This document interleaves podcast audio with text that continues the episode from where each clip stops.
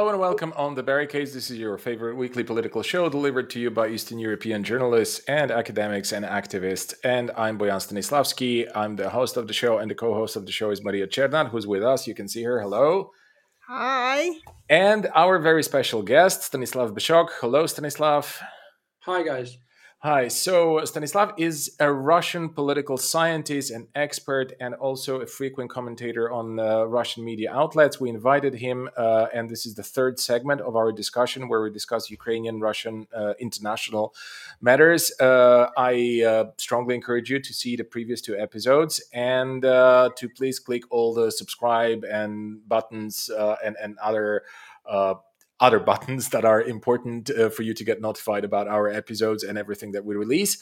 Uh, now, Stanislav, I wanna I, wanna go uh, to uh, to what we began discussing in the previous segment, which is you mentioned that the law of unintended consequences. I this is something extremely important in this context because uh, from what I can see, and again, this is just my personal assessment based on the observations and based on some you know some some media uh, uh, media occurrences that I was able to uh, to observe and that I think are credible. But uh, it seems like there's just a whole network of unintended consequences right now. First of all, it seems like uh, the the West was in the in the beginning was reluctant to actually even do this detachment of the Russian banks from SWIFT. Finally, they did that. This came through, although they did not actually detach all of the banks, but only some of the banks. And again, I mean, this is a, an info war here. So uh, you know, the Russian side says, "Oh, this doesn't matter at all. Those banks are meaningless anyway." And so, so, and the West says, "Oh no, those are the most vital, the most important banks, and and and they will kill the Russian economy immediately." Uh, then uh, you know, there was this. Uh, I think Russian was it French French prime minister or French finance minister, some some representative of the French government who suddenly went off script and said that we're going to actually launch an all-out economic war against Russia now, and then he they had to you know re, uh, retract that. They had to you know say that it's not exactly correct, but that was a week ago or something like that. And back then, back, a week ago, the situation was still a little different. Now, I think if he had said it's yesterday, everything would be perfectly fine. But, uh, but which is also something that uh, is uh, unintended consequence here. I feel that you know the question of the sanctions is one thing, but also the question of this emotional reaction. And I want to very briefly speak about it here. Is that you know I'm, i reside in Poland. Okay, I've been I've lived here for 25 years, and and uh, you know as much as I can be critical of the government, you know here the current government, the previous government, all the governments, you know, uh, that's my role as a journalist to criticize and to make important and meaningful criticism. But uh, you know now now they are being very emotional and they're you know doing this kind of uh, humanitarian they are displaying this humanitarian approach. They take in all the refugees and all the rest of it which of course strikes me as something extremely mm, extremely uh, well, non-genuine because, uh, like a few months ago, we had like two thousand, not two million, two thousand refugees from uh, from from northern Iraq, from Syria, from Afghanistan. You know, on the border between Belarus and Poland, and Poland would build a wall not to let in two thousand refugees, and now they welcome with open arms you know, two million Ukrainians. Is so racist on its face. Yeah, of course. I mean, this, is racist like one hundred percent. But I would say it's even, you know, it's it's like uh, if those people were coming from a different country which was not bombed or uh, invaded, okay, by by Russia, then they wouldn't be taking them anyway. I mean, it's it's just like they want to stick it to the Russians. That's how I read it, okay. But uh, you know, they, they they're doing this, and this and the unintended consequence here is going to be that we're going to have those two, three million. I don't know how many are going to arrive in the final aftermath and uh, you know and we're going to have to do something about it and this government has no idea how to tackle situations like this. And I, I, I know that okay? I mean i've been criticizing this government for its ineptitude for uh, the last six years. But anyway so that's that's one in unintended then you know the unintended consequences on the on the russian end. Like come on i don't quite believe as much as you know i i feel that of course the russian administration must have prepared to to a large extent uh, for being sanctioned to to you know to their necks because you know the, the the stockpiling of cash the stockpiling of gold all those things obviously but they were not prepared for this atomic bomb like they're going to get their assets of their central bank frozen abroad. Because if they had prepared if they had predicted that then they would have moved those those money from other central banks probably to Russia or, or wherever where they would be saved. That's that's at least logically speaking, that's how you would uh, view this question. So, like, what are the unintended consequences that you are most afraid of? Like, what do you think? could now be uh, you know the problem for the russian administration to control to the extent, uh, or maybe to uh, what what what is going to be the biggest problem for the Russian authorities to control, so that the Russian the, the standard of life in Russia does not decline back, you know, to to to the late '90s or something like that.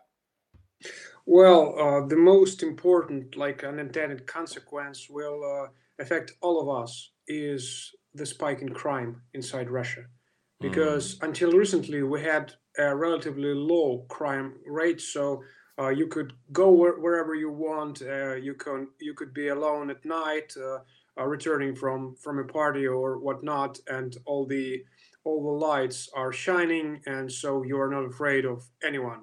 But mm-hmm. obviously, if and when the material condition deteriorate in Russia, I mean the crime, I mean petty crime or like violent violent crime.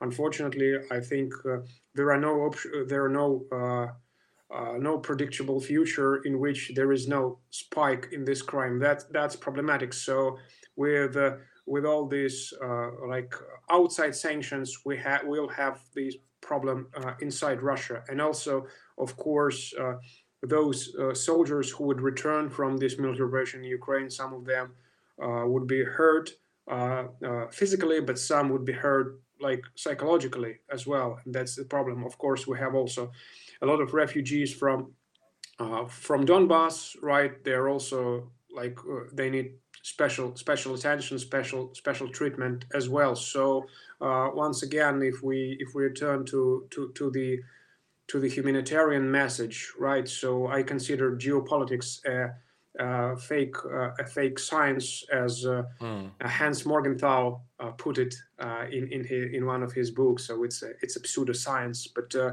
uh, the the real the real people and their grievances and their tragedies are are, are real. So and this we will the, the consequences of even the victorious uh, military operation are dire for, for these people. Okay, but apart from you, you know, yeah. apart from crime, you know, I just want to because obviously, I mean, I just want to weigh in. Yeah. Why do you think that is? Because it was just a relative stable situation, but you still had a lot of gangs and crime, and it was difficult before. And somehow Putin's regime made it possible to keep it in check, and now you think it's going to explode because the state is going to go weaker, or why is that? Well, and by uh, the way, you don't have the possibility to buy guns in Russia, as far as I know. You can just go to a supermarket and buy a Kalashnikov, or at least I hope. well, uh, it, it, depends on how you, how you read the statistics about the whether or not uh, owning a gun makes you more safe or less safe. There are there are different different opinions and different. Uh, uh, ideas about this. Take Moldova, mm-hmm. for example. So they have they can buy guns, but the there is no uh, there was no spike in, in, in violent crime when they, uh, they the, when they let uh, the people buy guns. So it's it's a complicated issue. But uh, to return to your question, well, uh, in the in the 2000s and 2010s, I mean, uh, we we saw a a drop in violent crimes, but this this drop, this decrease uh, this obvious decrease in violent crimes and petty crimes coincided with the growing economy mm-hmm. based mainly on uh, oil exports and on on the markets on, on the uh, on the market prices. So now, if you if you have uh, like this general decline uh, in the economy, so you cannot just predict that uh, we, we, would have the, the same low rate of, of crime. That, that's it. So the if, we had a like if we had like sanctions but some uh, by, by, by, by, by some magic uh, economic growth of course uh, in this case uh, uh, I would not be uh, afraid of, of this possible spike in, in, crime Okay, but then okay, but crime is is a kind of yeah. Well, something I, I didn't think of. That's that. So that, that that obviously is is a kind of uh, unintended consequence here that people might not be realizing. But uh, you know, w- what about this this thing? You know, the, the, the, kind of canceling of Russia. Like how how do Russians perceive that? And I think it's uh, it's something that I imagine you know but again i i just i'm an observer i'm an outside uh, observer external observer you know but i imagine that this must be extremely insulting and infuriating for for, for russians. Like what do you mean you're going to cancel our sports team? Or what do you mean you're going to cancel our tchaikovsky uh, whatever uh, concerts like all over all over the world? What, what do you mean you're going to cancel our opera stars? You, know th- this this is something again law of unintended consequences. I mean those people are getting carried away and they just they, they really and since this liberal uh, orthodox liberal cancel culture is in you know in place pretty much all over the west they really think probably that they can do that and since they feel very angry about what Russia has done. And as I say, I, I, said that I think in the first segment, I don't think they're very angry because Russia has actually done something that that that you know is, is going to cost lives, okay, of thousands of people probably, and is going to end in terrible destruction of property and so on and so forth, and tragedy and displacement. And but they they they, they hate it because it's them who who should be doing that in their mind and not someone else without their authorization. But that's uh, that's maybe a little mm, a little bit I mean, I'm digressing here, but uh, you know, this thing, like, okay, you are you are bad Russians. You are not going to drink our Coca Cola. You're not good enough to drink our Coca Cola. You're not good enough to wear Adidas shoes. You're not good enough to watch Netflix. You know, Netflix can only be watched by civilized nations. You know, or you're you're you're you're actually bad enough for us to uh, go against our own moral provisions that we, you know, we we ban uh, everywhere in public the usage of hate speech but no for you it's okay. You deserve to be hated. And we actually encourage everyone to hate you because we hate you which is like we in this context is the western establishments. Then you know uh, you're not you're not good enough to use our iphones as if like the russians cannot produce their own or buy it from the chinese but that's again a little bit on the side. And then uh, you know in the final aftermath i mean it's going to you know it's going to produce something. And i wonder whether you can anticipate what that is. Like because okay now people are kind of you know uh, taken aback by that because whoa whoa whoa what is really going on here? But this this feeling is gonna is gonna go and it's gonna be replaced by anger fear uh, uh, some kind of curiosity fury yeah sorry. And and uh, and, and probably uh, like you know a rage that like what do you mean you you do this to us? Do, uh, do you think that, that, that this is pretty much the way it's going to go or do you anticipate that you know according to the whatever to the current circumstances that you can see in russia and the cultural circumstances that you're very well uh, uh and political ones that you're very well uh, very knowledgeable about perhaps perhaps a different scenario will play out? How, how do you think well actually uh, surprisingly uh, enough i think that uh, nowadays all things including like uh, emotional grievances they are very very speedy mm. so now i see in my let's say information bubble i see the stage of exception uh, acceptance mm-hmm. not rage not like denial but mm-hmm. uh, acceptance of the consequences of, of, of, of what what happened and what what's what's going on so in, in this in, in this case uh, of course many people are depressed, and uh, I think uh, depression is uh, is a more healthy reaction to what's going on than this black and white split us mm-hmm. against them. Those who support uh, the military operation are white and uh, white angels, and those who are critical, they are enemies both outside of the country and inside of the country. But it's a it's a tiny minority who, uh, let's say, employ this psychotic mm-hmm. Uh, uh, way of splitting reality into black and white. But the majority are either depressed or, let's say, are more accepting of the of the But do they feel offended? Do they feel deeply offended by by their adversaries on the in the West? Absolutely, because uh, yeah, it's from my point of view as a as a person and as a political scientist, it's it's unacceptable to and, and as a Russian with some kind of dignity, right? Yeah, and, and moreover, you know, uh, um, uh, a couple of weeks before the the the the uh, the launch of the military operation, I had a conversation with a with a liberal friend who is basically uh, said this. We, we, we, spoke about Russia, Ukraine, mm. and hmm. Donbass, but of course we did not dis- uh, anticipate the military operation, etc. And he said that I do not support Putin, uh, and uh, I'm generally not sympathetic with the with with separatism, but I'm I will I am and will also remain on the side of the hostages. Mm-hmm. And the people of Donbass are the hostages of uh, great power competition. Mm-hmm. Uh, nowadays, I'm thinking about that uh, the number of hostages multiplied. It's not only the Donbass, it's Russia, Ukraine, and Belarus all the citizens, including myself. So now, now I can say that I'm on my own side because there are many of us who are hostages to this situation. And of course, uh, it's humiliating what you're uh, referring to.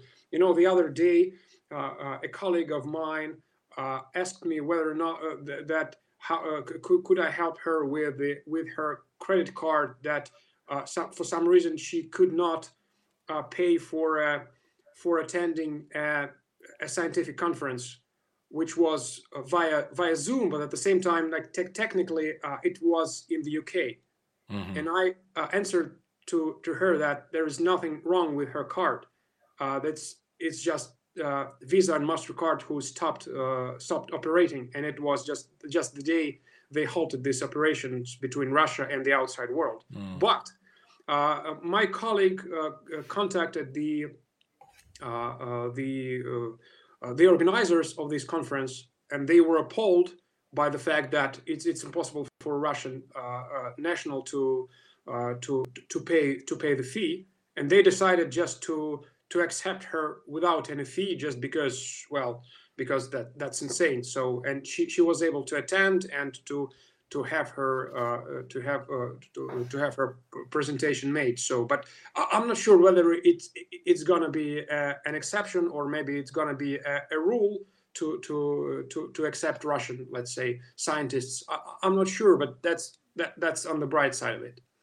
Yeah. Okay. Yes, this, is, this is so so bizarre, and I also witnessed a lot of uh, talks and conferences where they discussed, for instance, in Romania the Russian situation, I told you, without any kind of attempt to at least contact somebody from Russia. And it's no, because so Russians don't deserve it. Russians have no yes, agency. It is so interesting. It is so interesting. Also, I think this is just a culmination of a, a, tendency that was present, unfortunately, but it was tacit because I felt it was, you know, uh, natural to discuss Russia without Russians. And uh, it was only later on that I figured it out that it's not something, you know, something is off here mm. and something is not really okay when you discuss this and you have a conference where you have people from the US and Romanians and people from other countries, but not Russia. I mean, why? Uh, because um, Russia is not the same thing as Putin, unfortunately, and people don't understand this this this basic truth. No, yeah, and for them, for them, Putin is like someone who controls everything yes, and everyone yes, in Russia. Yes, like you know, I, whatever. If Putin says you got to go to the bathroom, you go to the bathroom. You know, this is. Yes, I just want to ask about this because, for instance, I organized the conference on national security, and of course, they discussed Russia. And at some point, they said that we cannot do to the Russians what they can do to us, and except for the, you know, psychoanalytical part of that sentence.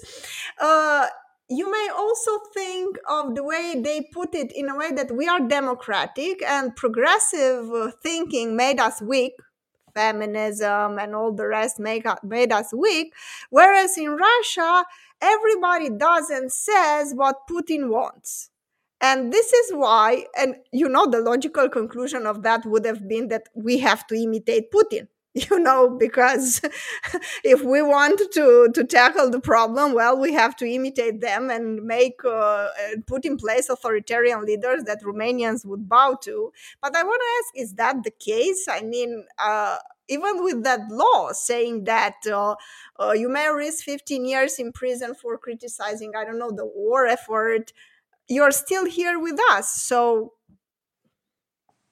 well, uh, uh the Russian political regime is uh, not a democracy, obviously, but it's not a dictatorship. It's called the hybrid regime. So uh, there are certain pockets of where where you can um, at least mildly criticize uh, the government and uh, even uh, question the validity of uh, the military operation in Ukraine nowadays. And uh, you know what? I mean, this this general mindset uh, in in in certain Western countries that we we it, it's normal to discuss Russia without any Russian representatives or to discuss the Russian-Ukrainian issue uh, uh, uh, without Russians, but only with Ukrainians or let's say pro pro Ukrainian um, uh, pro Ukrainian experts. Once again, for me as a political scientist, it, it, sounds a bit as a bit as a fake because if you are pro something expert, you're not an expert. Yeah, yeah, yeah. And also, in, also in you're something. an activist. Yeah, exactly, exactly. You you should be an expert in something, but not pro something or against something. It, that's insane. But uh, you know, you know what? I mean, uh, I have a piece of advice for for all of us actually, for for the for the viewers as well. You know, even I mean, in in uh, political philosophy, there is a concept of the just war, and the any war could be just or unjust based on at least two tracks. First, the aims, and the second is the means. So even if you believe that the military operation launched by Russia against uh, Ukraine on the 24th of February is unjust uh, uh, in its uh, in its uh, goals, like it's it's unjustified and it's based on false, pre false pretexts and whatnot. It does not mean you cannot logically infer from that that every piece of information coming from Russian sources, be it uh, uh, government sources or independent sources that it is all wrong and everything coming from the Ukrainian side, from news agencies, uh, uh government officials, just activists, is it's all true. It is yeah. not. I mean, as a yes, small expert very... in in in in, uh, uh, in, in, in Ukrainian new, news outlets. I mean, recently I subscribed to a couple of established and uh, respected uh, Ukrainian news agencies so as to balance my picture of, what, of what's going on on on the ground. And I mean, every, every second or every third third of of pieces of news is uh, is partly or totally like uh, fake news. That's it. It doesn't matter that everything com- coming from their side is is the fake news, but just just just to make sure. I mean, yeah. once again, we're living in the uh, in the env- environment of the fog of war. Once the military operation uh, is finished, we will know the truth. Yes, yes. Yeah, can I can I can I just uh, you know comment on it uh, here because I, I think that's very important to understand because this is there's this infantile, incredibly infantile element that I am a, I'm against. I'm opposed to this invasion. That means I have to stop reading Russian media which is like which is pretty much what the west is trying to do okay so you you should be against the war which i am you should then not uh, entertain the idea that something about that war could be correctly presented in the media that use the Russian that use russian language i mean how how is this logical in uh, to any extent and of course to a person that has some kind of intellectual dignity it's deeply offensive like what do you mean yes because it means you cannot judge by yourself yeah. you have to be protected and you have yeah. to launch a, some sort of preemptive strike of on your of your own and p- protect mm. yourself for any kind of sources that do not align with you might think that uh, present the truth. And of and course, censorship doesn't work. Does it, it just doesn't, doesn't work. work. I mean, any, everyone with their you know everyone who knows how to use a computer normally, like most of the people who know how to use a computer and the internet, they know how to access all those websites which are blocked. You know? Yes, but you know, but this is so bizarre because I told you know some Romanians here, intellectuals, oh, you must be so happy now the propaganda is gone because Oh, Russia yeah. today was closed, and now what we're seeing on TV is just the pure truth, isn't yeah, it? and and then yeah, of course, you're right. And then the concept that you know everything that comes out from Moscow or Russia is a lie, and everything that comes out from uh, Kiev or Ukraine is correct. And then you know if you are uh, if you follow uh, those things, then you will easily see that pretty much everything, and I said it in the first segment, it's no exaggeration. Like, I don't know, maybe it's 60, maybe it's 70, maybe it's even 90% of those things which are the most bombastic news from, from Ukraine, they just get debunked in 48 hours maximum. Yes, yes, like, take, you know, the. Snake Island, the Ghost of Kiev. Like, I don't want, the list is very long, really. So, you know, uh, and, and then there are obviously, there are, there are things which you have to be very careful with. And, you know, you have to admit to yourself that you're not able to corroborate or verify it in any way. But still, I mean, you got to apply uh, some basic logic. And, you know, when it comes to this bombardment of hospital, for example, that, w- that was on the news the last 48 hours, then, you know, okay, okay, like all kinds of atrocities happen through uh, in a war and everything is possible. I understand that.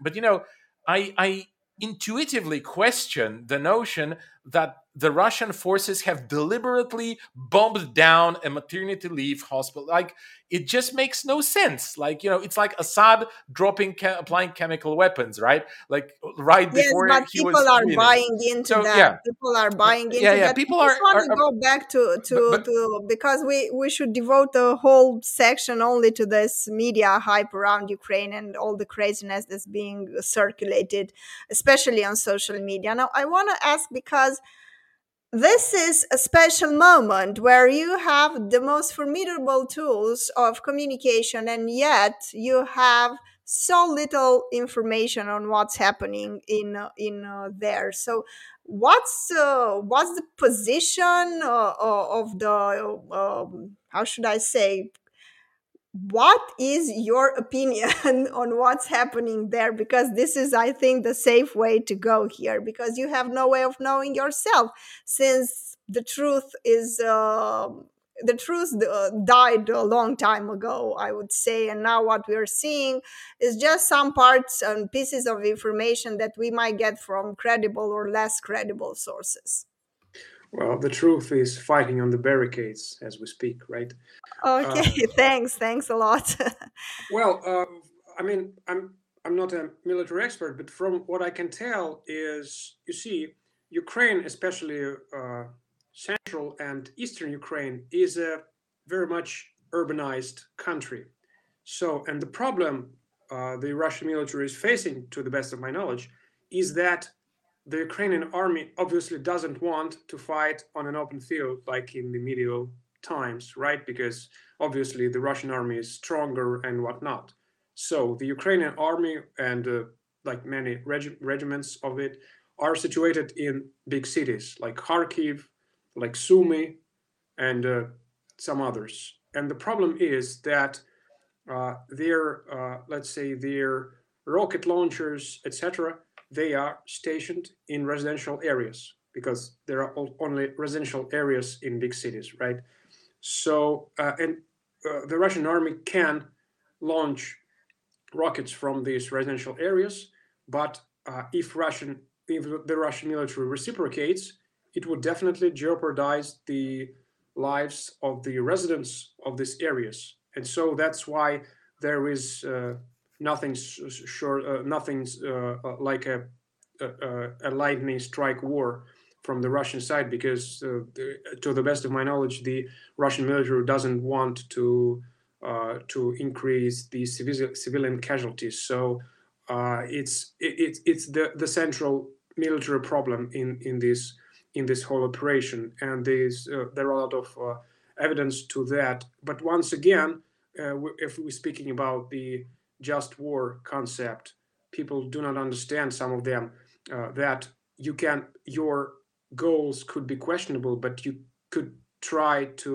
to uh, to use uh, uh, uh, humane means of, of waging of waging this war. And uh, to the, to the best of my Yes, knowledge, the but there are people price- saying that the, the Russian military was not expecting Ukrainians to fight so hard, and they were taken by surprise, and that uh, um, right now what is happening is that the Russian military got very, how should I say, confused by the whole situation since uh, they encountered such fierce uh, reaction from the Ukrainians. Well, uh, uh, yes, I, I, guess that the main tactics of the Russian army nowadays is to cut the uh, big uh, parts of Ukrainian armies from supplies and to wait until they surrender because they would run out of of, of ammunition and uh, of of any supplies. I, I, guess it's it's the uh, it's the main tactics in the Donbass area because the, the biggest part of the Ukrainian army, to the best of my knowledge, is there in, in Donbass. If you look at if yeah, you look at yeah. but uh, uh, uh whether or not uh, the Russian planners were just had this possibility in mind that the, the Ukrainian army would not surrender uh, in in 24 hours after the initial uh, airstrikes. Uh, well, it's it's one of the many questions of uh, of this war, and once again, it's it, it's the fog of war situation. When when it stops, uh, I hope it stops uh, soon. We will know more details about whether or not the Ukrainian army fought as vigorously as we as we think whether or not there were a lot of uh, Ukrainian uh, military uh, men who surrendered to the Russian army, etc. I mean, now, now it's it, it's a big question mark. Right. Okay. We're going over time here, but I still want to get this from you. Let's let's just assume that things go, uh, you know, go quickly in a sense that okay, the the immediate war is won in uh, one month time, for example. Then, do you think that uh, that the Russians are actually going to try and take under control the the the uh, entire territory of the country because there are some speculations and perhaps you know you have your own uh, that the that they are actually going to try and partition the country because it's too toxic to go into western mm-hmm. ukraine where uh, uh, you know particularly uh, in, in these circumstances where you know even people that are that are favorable or were favorable to russia are now having this dissonance okay? So uh, I, I, wonder whether you think that this is what, is at stake here like the entire territory of, of ukraine and and uh, or, or, whether it could end in some kind of partition and you know the russians cutting off i don't know western districts and telling to the west okay go and have it if you want it so much uh, and and then second question and i would like to then you know just end the program on on on, on that is that the second question is okay whatever happens, the entire territory, half of it, two thirds of it, whatever.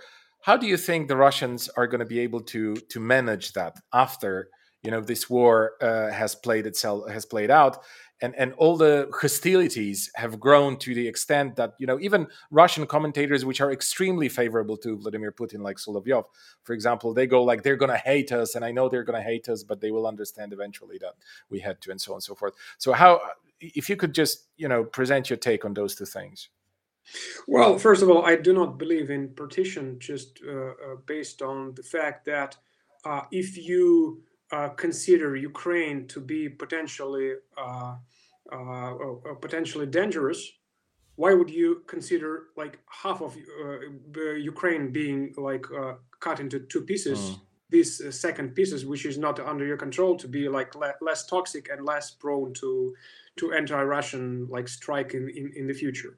But having said that, I do not believe that Russia has uh, a desire or even like technical ability to control, uh, to occupy and control the whole Ukraine.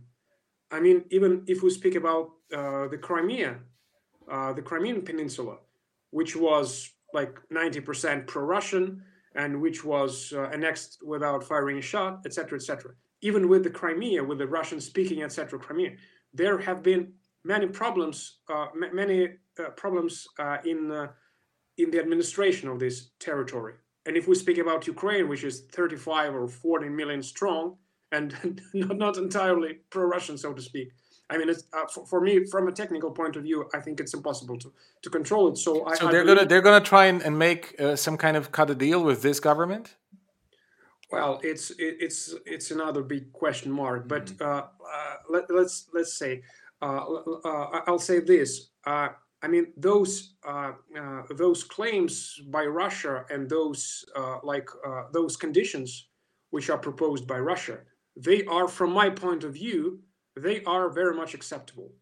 I mean, the neutral status of Ukraine, official recognition of the crime of, of Crimea as part of Russia, official recognition of the two breakaway republics, a total ban on neo-Nazi and radical nationalist mm. movements inside Ukraine. I mean, it's it's all. I mean, you shouldn't fight for it. Actually, from my point of view, I mean, it, it's it's it's a good thing. And uh, uh, by by the way, uh, I, I, I I think it's it's quite achievable that Russia would eventually uh, become the official uh, guarantor of Ukraine's security, because after 1945, who is and who has been the official guarantor of Japan's security, the United States, right? So in this case, I mean, it's uh, maybe now it sounds a bit like a make believe thing or uh, like mm. a pipe dream, but generally speaking, it, it happened there with Japan and the United States after Hiroshima and Nagasaki. Why why cannot it happen with, with Ukraine? Yeah, yeah, it probably could, uh, and you know, let's just hope for the best. I uh, personally have to say that uh, you know my my view on this is that like those demands, I also think they are rational and they are acceptable.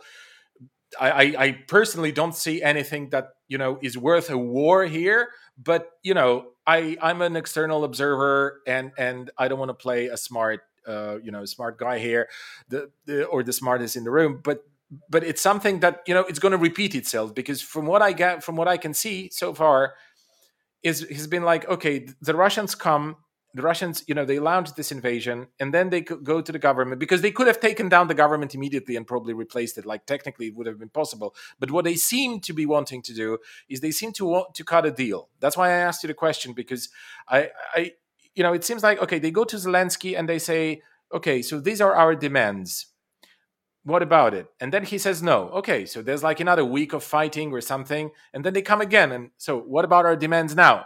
And you know, I just expect that in one moment it's just gonna gonna have to they're gonna have to to, to agree to those terms because obviously the Russians have have made it clear that they are not negotiating this. They are just putting it on the table, and someone has to accept it. If not, they're just gonna keep going and going and going, and I don't know where it's where it ends.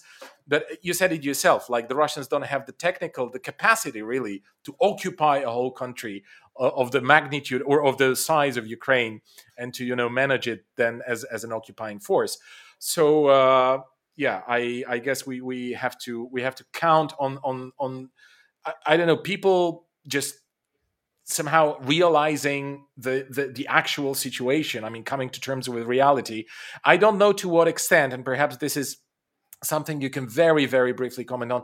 To what extent do you think there the ukrainian authorities the current ukrainian authorities are are independent in their their decision making? Because you know after the shooting of the negotiator which was something you know uh extraordinary to say the least then you, you know to what extent and, and you know obviously washington puts some pressure but you know to what extent are they independent of of those violent factors on the ground that are just going to you know if someone wants to say even like okay let's think about peace and neutrality then you know they can just get shot. Well uh, actually i'm trying to abstain from answering the questions about the let's say under underwater factors or like hidden factors of mm. world politics and including the politics of Ukraine because there is a general uh, argument here in, in, in Moscow that uh, the, the, Zelensky government is a puppet government and it's the Americans who are in control and also they have these neo-Nazi uh, uh forces inside the uh, Ukrainian military and they are sort of operating on their own uh, agenda without uh, uh, without uh, accepting commands from from the from the central military authority. I mean, it's it's it's a bit questionable because at the end of the day, Ukraine is not a failed state. Okay, and uh, so basically that, that, for me it, it, it, it's a big question why, why for example president zelensky uh, did not uh, did not surrender in the first 24 hours and what did he expect from yeah. from West to do, and why does not he accept the these uh, once again, from my perspective, acceptable uh, terms uh, by, by, the Russian Federation? Because uh, whether I mean, I mean, for me as a as, as, a regular guy who does not believe in geopolitics, I mean, uh, uh, the the whole NATO membership idea is not worth I don't know a cry of a child, to say nothing about like death of many people. Thousands I mean, people, it's not yeah. worth it. The, the very question is is not worth it, but for them, it's it's not the case. Okay, on that note, we end this program. Thank you very much, Stanislav, for all your insights and, and, and comments and the information you provided. Thank you, Maria, for being with us. And thank you to all people that are uh, listening and watching our program. Go to our Patreon page, patreon.com slash the barricade, to support our Eastern European independent journalism. See you sometime later. Thanks so much.